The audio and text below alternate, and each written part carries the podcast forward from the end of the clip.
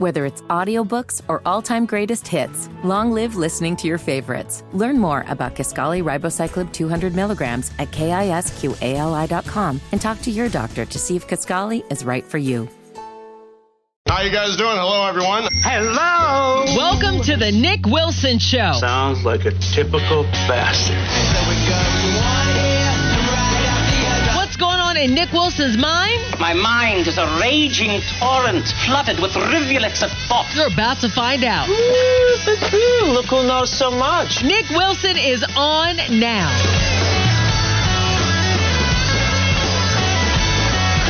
Sports Radio 927 FNZ. Welcome into the third hour, the noon hour of the Nick Wilson Show. Hope lunch is going well. I've got $10 that I didn't have at the beginning of the show, so my lunch hour is going fantastic. We got Aaron Wilson of the Pro Football Network coming up in 20 minutes, NFL reporter. We've also got five questions coming up in 40 minutes of five burning questions. So much to get into on today's show. But we led with this. It is the biggest story in Charlotte.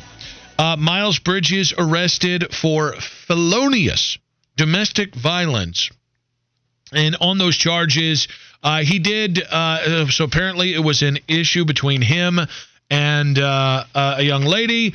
He uh, left the scene and ended up having to surrender himself to authorities in Los Angeles. So the Hornets, as far as they say, uh, the the press release came out. You heard it about 30 minutes ago. It says, and I quote, the Charlotte Hornets are aware of the situation involving Miles Bridges. We're in the process of gathering additional information. We will have no further comment at this time. And I said this earlier. That's the stance the Charlotte Hornets should take. Uh, I don't think just reacting. I, I, there are certain points where you absolutely have to be act quickly, concisely, and definitively. And and there are times regarding domestic violence that that is the case. And there are times uh, across sports that when it involves player discipline, you should be able to act quickly and concisely and definitively. This is not one of them. We don't know enough. We know that he's been charged with felonious domestic violence. We know that it involves a woman, and we know what everything that I've said to you so far. We know.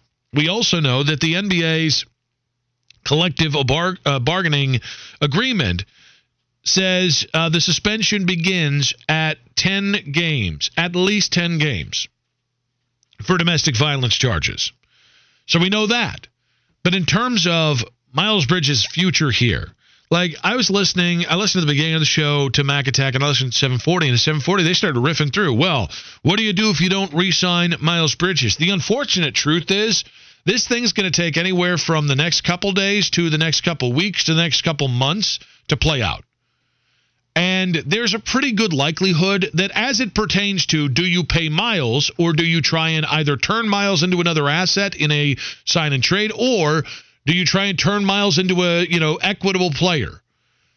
That ship prob that the timing here is probably going to work against the Charlotte Hornets. I, it's not as simple as well. Zach LaVine wants to be a Charlotte Hornet, and Miles Bridges wants to be a Chicago Bull. So we're going to make that swap in a in a giant sign and trade. It's not as simple because I think not only is this going to hurt what you're willing to pay or impact what you're going to be willing to pay Miles, but it's probably also going to impact. It's likely to impact other teams being willing to pay Miles. I think that's the silver lining if you're a Hornets fan and you want Miles Bridges here is I think this greatly increases the chance. If it was 90% chance he was here, I would say it's a lot closer to 99% chance. And there are variables in this. This is why I say, like earlier in the show, we asked, you know, is it should should the domestic violence charges, should his arrest make the Hornets walk away from Miles Bridges? To me, this is the rare time you're going to hear Nick Wilson ride the fence because I just don't know enough. But there are variables that can can change this. The the more information we get, uh, just the actual details and, and allegations, that those are the kind of things that can start to make you lean one way or another. Um, quite frankly, if there's a video, if there's real evidence that we get to see, the police had enough evidence to charge him uh, with a felony. That's significant because that means that there was evidence on the person. There was there was physical evidence on the person who accused him of, of, of assault. But like if there's a Ray Rice video, I always go to that. That's something that is a variable here. Those are things I think can cause the Hornets to go into a- action. But I do think, and, and this is something that I know that I heard on the morning show today at 740. It's a little early for me to say, all right, move on from Miles and now go do this. But I think what what really makes this I don't think the Hornets have as many options as people think they do. Unless it involves trading Miles Bridges. Because one, if you just renounce his rights, you don't get a whole lot of cap space back. You'd still be over the cap by renouncing the rights of Miles Bridges or pulling the qualifying offer. Two, I I still don't know because I heard Mac and Bone talk about Bradley Beal. Uh, my guy Chad Harris in my it slid into them DMs at Nick Wilson says and said, um, you know what what about Zach LaVine? I like Bradley Beal and Zach LaVine. If either one of those guys is willing to come here, I think you should pursue them regardless of Miles Bridges. I, I think you should, uh, you know, if if Zach LaVine wants to leave Chicago and he'd consider playing with LaMelo, and I don't know, this is all speculation. I would go to Chicago and say, well, instead of losing Zach LaVine for nothing, why don't we work a sign and trade revolving around Terry Rozier or Gordon Hayward and we'll throw in some assets there. Same thing with Washington and Bradley Beal. I don't want Bradley Beal or Zach LaVine here to replace Miles. No, I want them to replace the pieces on this roster that I don't think are are going to be here when this team's in the Eastern Conference Finals. Which, positively thinking, with LaMelo Ball, I'm hoping they are in the LaMelo era. I wouldn't trade Miles for Zach LaVine, But I would trade Terry or Gordon and PJ and a couple other pieces for Zach LaVine or Bradley Beal. And I actually think, like, in terms of planning, to me, it's are you going to still pay Miles Bridges? Yes or no? How comfortable? And there had been uh, a, Twitter report. I still can't remember the guy's name. He has a verified account. But Obviously, earlier this offseason, we had seen the picture of Miles Bridges. It looked like he was drinking lean, which is like the next step, the next derivation of purple drank. And it looks like there was a blunt in, in the video uh, on Instagram. And there had been a reporter on Twitter that had said the Hornets are are concerned about giving Miles Bridges a max extension because of what's going on with him and Flint. So I don't know if that was a reference to the video on Instagram or maybe that person had, you know, not foreknowledge of what was happening in his personal life. But the reality is, listen, I don't I don't care if somebody's on lean. If they're if they're doing it during games, I have a problem with that. If they're if they're having problems with alcohol, I do have prob I don't have problems with that. It's problematic in terms of paying that person. I honestly, guys, I could not care less about weed. The thing that Miles posting that picture to me was more disappointing because it's just it's like common sense. Like what the hell are you doing? Why what what do you stand to gain from showing people, "Hey everybody, look at this look at this blunt and look at the lean I'm drinking." But it, it I I didn't when I saw that I wasn't like, "Ah, oh, you don't pay him now." I don't think the Hornets should should not pay Miles but I think they should slow play paying him now. If another team forces your hand and right out of the gates give Miles a max contract offer, we got to have a real conversation about whether or not to match it. And no, getting Julius Randle back in return doesn't do it for me. Miles to the Miles after this year showed capabilities of being a better player than Julius to me. But I do think if somebody forces your hand by offering Miles a max contract, which I don't think is going to happen because of the charges and because of the arrest, but if it does happen, all right, then we got to have a conversation. Until then, until somebody forces your hand, I, if you're the Hornets, I really hope they just go to Miles and say, Miles, you know how I feel about you. The contract we offered still stands, but let's work through your legal stuff. Let us get a little more information. Let your legal team go to work and let's figure this out. And then when it's appropriate, we'll put pen to paper. Or when it's appropriate, we'll come back and say, all right, we'll give you 35 versus 34. We'll give you 37 versus 31. And the and here's the th- uh, I don't my my trust has been shaken in the Hornets in their decision making and their logic since Michael Jordan fired James Borrego 2 months ago. But I do I have seen enough from Mitch Kupchak that Mitch Kupchak is deliberate and thoughtful in a lot of the things that he does. Today is not the day to renounce the rights to Miles Bridges. That day may come. Today is not a day to release something saying, well, we're worried about these charges, but we're going to match anything that. Nope, nope, that's not today. But I do think right now, I think it's fair if the Hornets are thinking, if we don't pay Miles, what moves do we make? And I'll throw that out to you guys 704 570 9610. If the Hornets don't pay Miles, if the domestic uh, assault, the domestic violence uh, arrest, if that causes them to go in a different direction, what move should they make? Because I continue to think back to the idea of small organiza- small market organizations, mid-market organizations do not have the operating error that you do in big markets, specifically New York, Boston, and and LA. And probably Miami. I'd throw that in there. So I don't know from a basketball sense. It's not a, a humanity sense. Sense from a basketball sense, I don't know. You can let Miles walk for nothing. So whether that's a sign and trade somewhere else, whether you know, kind of like the Kemba thing, well, it's. I mean, I also don't know that like. I also don't know where the line in the sand is on where Miles shouldn't be a Hornet anymore for me. I'll know it when I see it right? That video probably is is abs- the absolute line in the sand. If a video comes out and it's Ray Rice bad, I, I there's no way I could condone him being on the roster.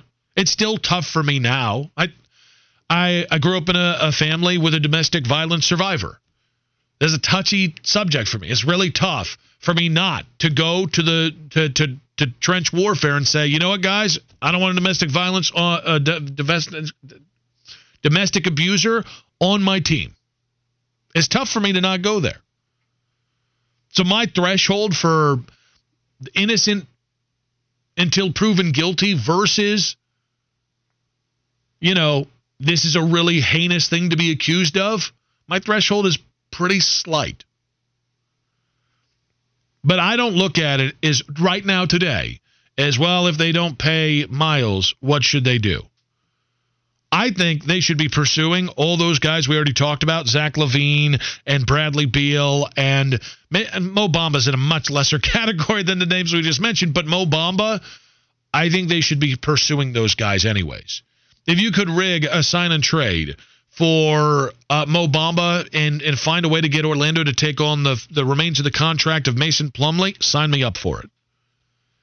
The Hornets, it's time for the Hornets to fast forward their rebuild with good moves. You don't have to force the moves, but if the good moves are there, Bradley Beal on this roster gives you more upside than if Terry Rozier's here. Zach LaVine on this roster gives you a higher upside than if Gordon Hayward's here. Losing Miles Bridges for nothing destroys the ceiling of your organization. Trading Miles Bridges for a lesser player just so you don't have to pay him, it's going to hurt your ceiling. There might come a time where that's the necessity. Until that necessity for the organization, not for you or I, until that necessity is there, until the proof is there or the moment that is there, the thing that you can't escape is there, I look at the rest of the roster. Really, there's no salary cap advantage of renouncing the rights to Miles Bridges. So wait on that and see what you can do to the rest of the roster. 704 570 9610. So, again, we're asking the question here should the Hornets still pay Miles Bridges with these? Uh, the, these very serious accusations. He was arrested and charged with felonious domestic uh, violence.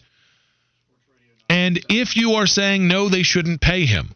If they don't pay him, what move should they make? We got a lot to get to on the show. Aaron Wilson, uh, longtime NFL reporter, Pro Football Network. He's going to be joining us next. We're going to get into the latest from the Deshaun Watson hearing. We're also going to get into uh, the uh, rest of the NFL offseason rumor mill, including the quarterbacks on Sports Radio 92.7 FNZ.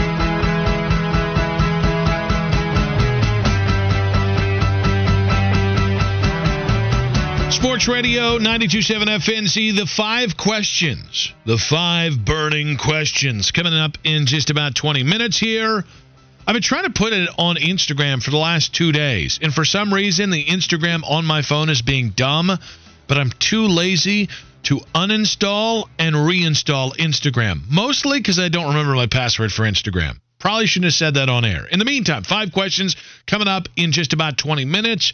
Uh, any more information we get on the Miles Bridges situation, we'll uh, we'll let you guys know.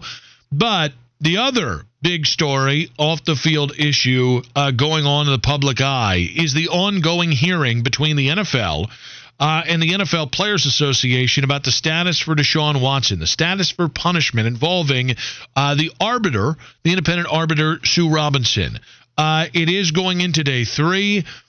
There, this could continue to go on for a minute here, and our next guest is going to help uh, shed a little bit of light on this as uh, he joins us on the guest line here. You can follow his work on social media at Aaron Wilson underscore NFL. Longtime NFL reporter Aaron Wilson. Aaron, welcome to the show, sir. Hey, thank you for having me. Well, uh, you have been knee deep in this Deshaun Watson hearing. Uh, I know that one other NFL reporter went on uh, Cleveland radio yesterday and said that Sue Robinson doesn't necessarily like that some of the public nature of this hearing has been leaked to people, has been leaked to the public. Uh, right. Have Have you heard that as well? And what implication might that have on the outcome of the Deshaun Watson, uh, you know, punishment situation?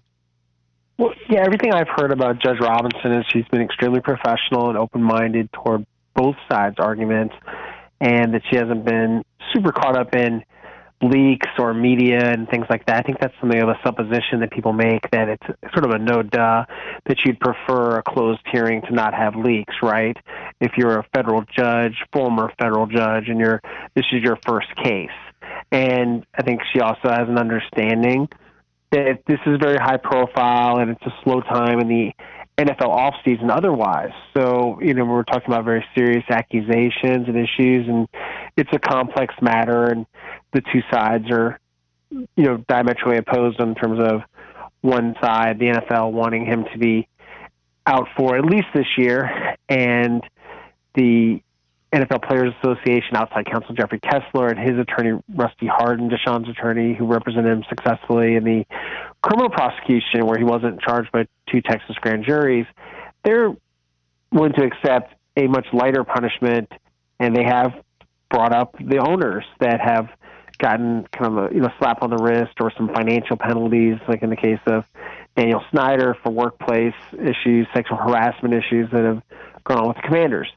So yeah, I, I don't really think it's all going to come down to a media leak. It's more just the facts and uh, statement of facts and things that have gone in. There were some pretrial motions, or shouldn't even call it trial hearing, some things that were denied uh, on behalf of you know the defense, and then you know there's been both sides presenting. They had the opening statements. This is the third day. I expect it to be the final day, and I don't expect a quick decision. I think that she will, you know, ask for them if they want to submit briefs. They'll have three days to do so. They can be up to uh, five pages. So it's going to be sort of a summation of their positions, respectively. And then I don't think three days is over and she's ruled. So to answer some of your questions on that, just anticipate. But I don't think media leaks, to your original point, is that relevant there's been no play by play of the hearing. You know, I've I've heard some things about how it's gone, but yeah, it, for the most part, it's been quiet. It's not like there's press at our office in Delaware. Deshaun Watson's been present. The NFL's been represented by their general counsel. Uh, Lisa Friel is the investigator. They've put in all of her findings. All of that was submitted, and we're just wait. Uh, but yeah, I didn't, I didn't realize that you know this is a hot button issue everybody wants an answer, but you know they're right in the middle of the hearing and things don't necessarily move as quickly as people want them to. Everybody's like, "Oh, hearing's over. What's she to do?" It's not like that. I think she'll reflect on it all, and uh, you know, I would think the soonest we'd have a decision will be next week. So, Aaron, with that in mind, it, it just kind of set the scene for us. You know, is this essentially a mock trial? Is this, you know, more uh, a couple lawyers sitting around uh, uh, a conference room table? Like, how, you know, what is the presentation of this and what is, you know, how does this play out? I don't know if they've used her offices. She's a practicing lawyer now, so I'm not sure if they've used her private offices or if they've, you know, met in a conference like at a hotel or something like that. But uh, they're in Wilmington, Delaware, where she's based, and so the, everyone, including Deshaun Watson, he's been there for the first two days.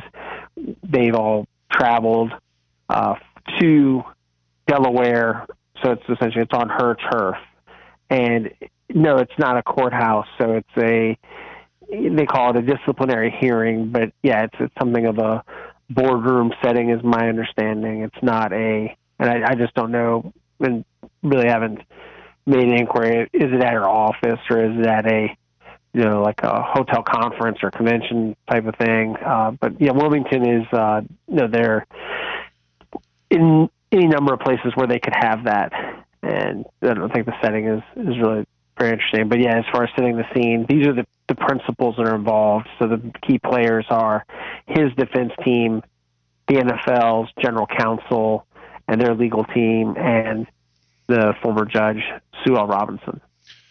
Aaron Wilson, uh, longtime NFL reporter. You also know his work from uh, the Pro Football Network on the guest line here, talking about the Deshaun Watson uh, disciplinary hearing. So, once Sue Robinson does give her her suggestion or her ruling, what are the options from there for both the NFL and Deshaun Watson? Right. What happens in terms of procedure?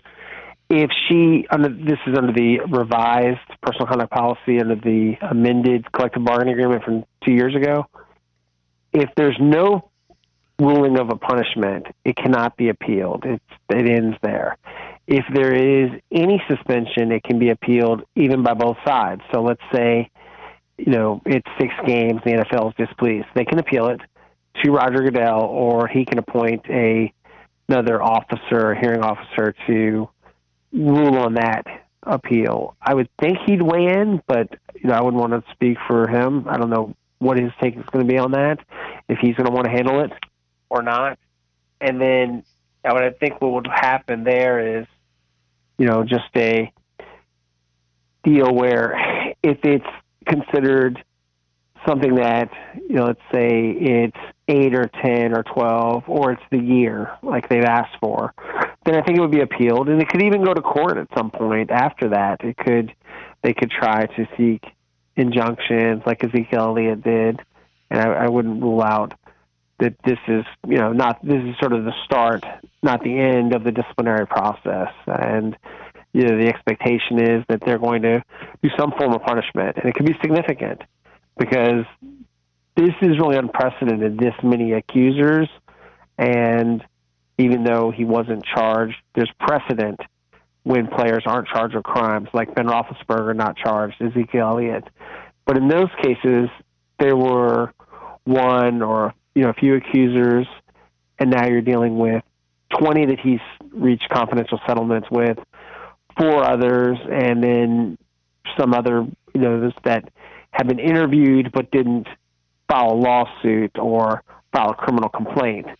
So your total, you know, you're getting close to about 30, uh, and I think that the number is the pattern, it's the alleged pattern. That's the problem for the NFL, and you know, many have asked me, well, why do they have conduct policy.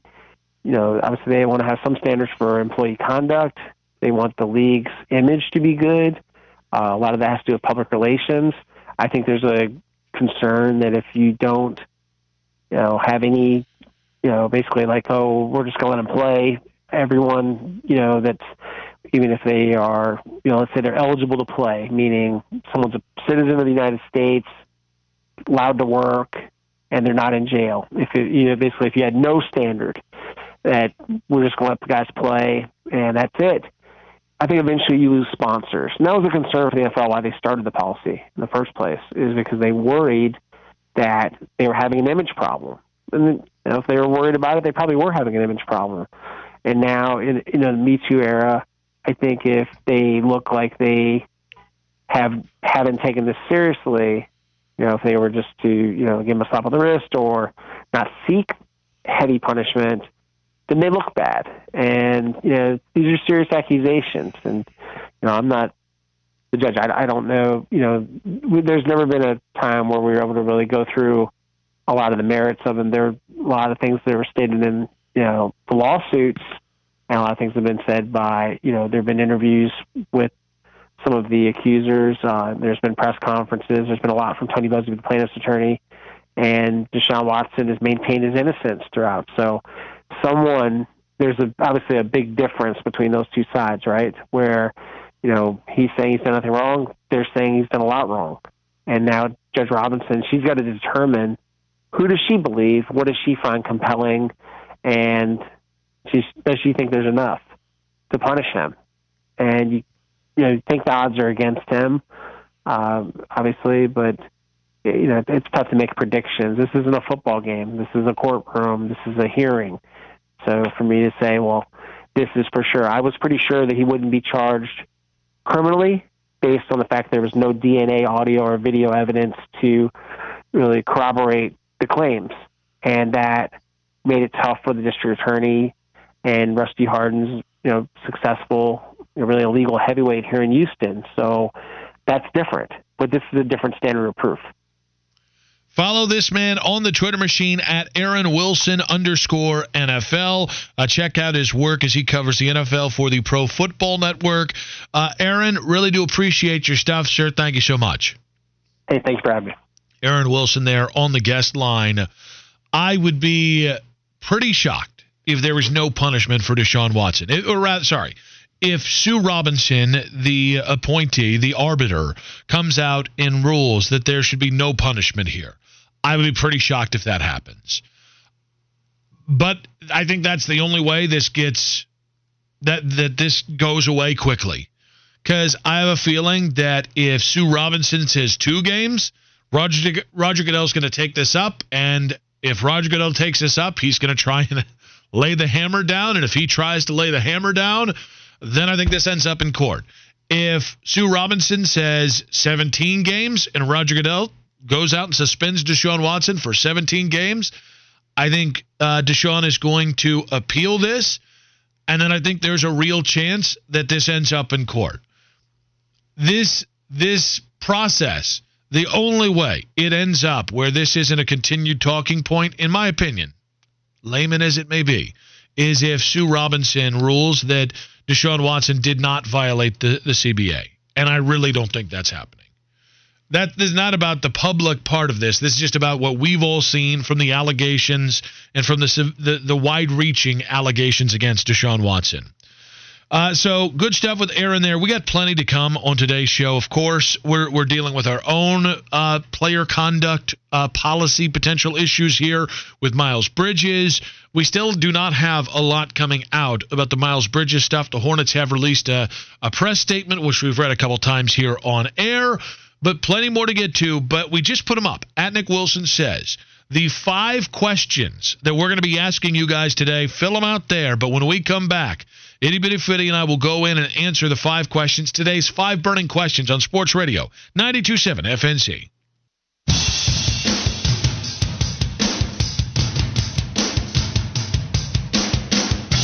Sports Radio 927 FNZ. Welcome back to the Nick Wilson Show. Much to come.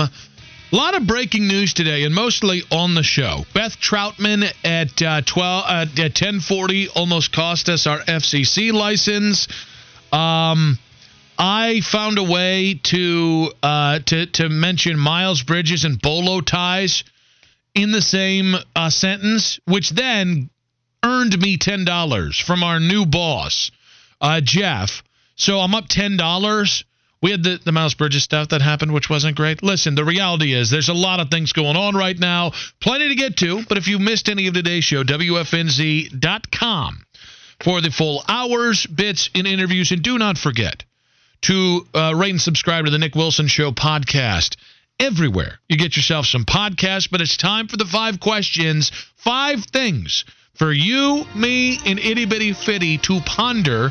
You can answer these at Nick Wilson says. Steve's already got his in. Uh, let's see who else has got them. Stoney's got them. Thomas has got them. At Nick Wilson says. We'll we'll see. Uh, we're gonna take some of your answers on this, but let's start itty bitty fitty. If you've been following Radio Shack's Twitter account, which why would you be following Radio Shack's Twitter account until now?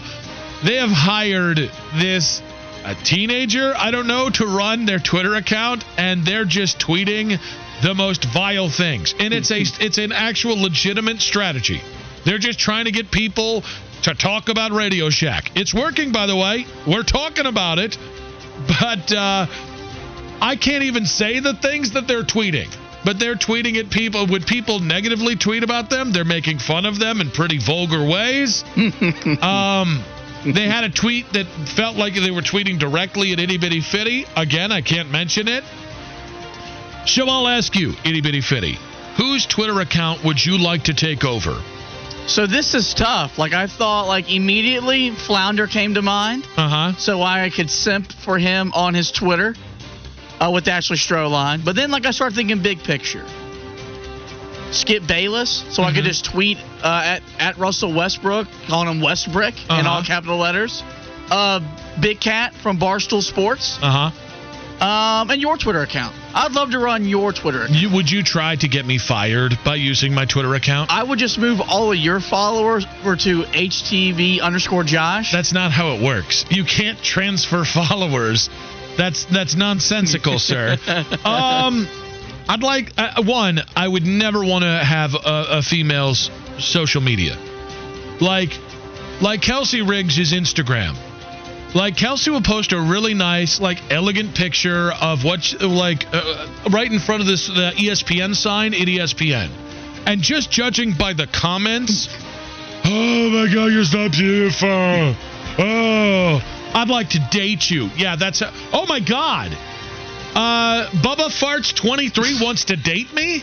Oh damn, damn! I've been waiting for Bubba Farts 23 or somebody like them, Bubba Farts 24, Bubba, Bubba Farts 22. I've been waiting for that guy to say so. Oh, and by the way, that's before we get into the DMs. Guys, unless she asks for that picture, don't send the damn picture. Be a gentleman, all right? Chivalry might be dead, but don't be a dope. Is it more troublesome that they send unsolicited peen pics, or they ask her in the DMs to sell feet pics?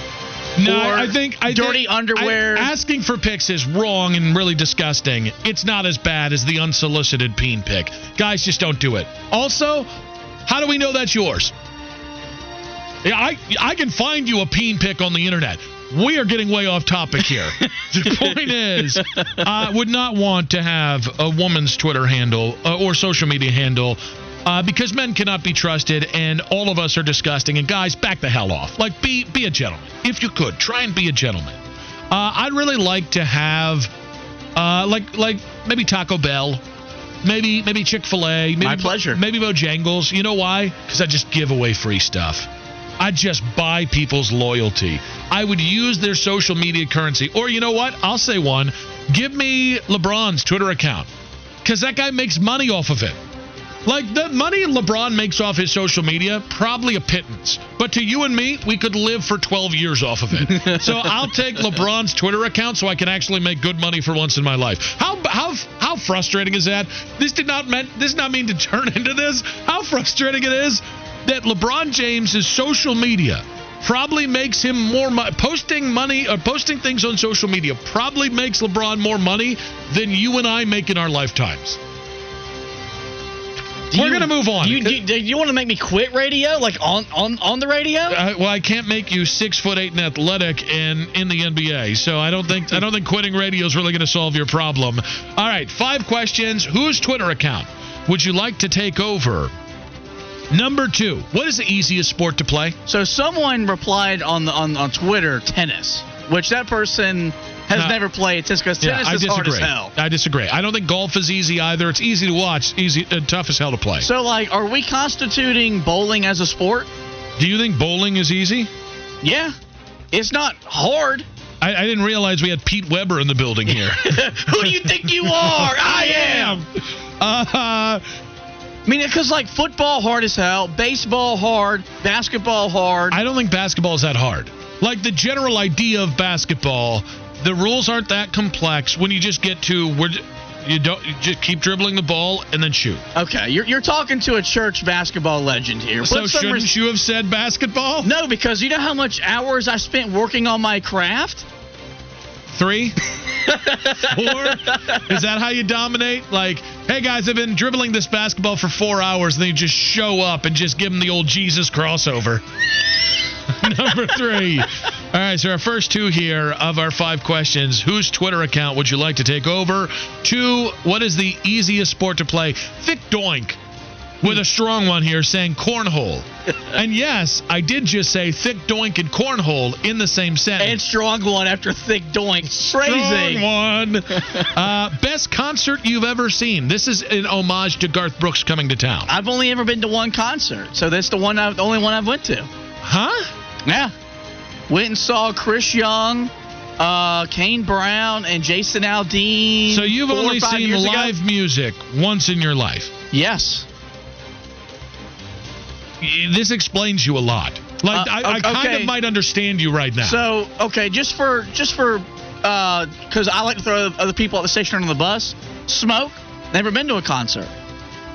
So as bad as I am, there are people worse than I. I, I like that your only your only go to is to make somebody else look worse than you. That's right. You can't make yourself look better, so you'll drag somebody down into the muck. Well, because I was gonna come back with saying I I don't get the the notion of going to hear music that I hear on the radio or I hear on my phone Mhm. live.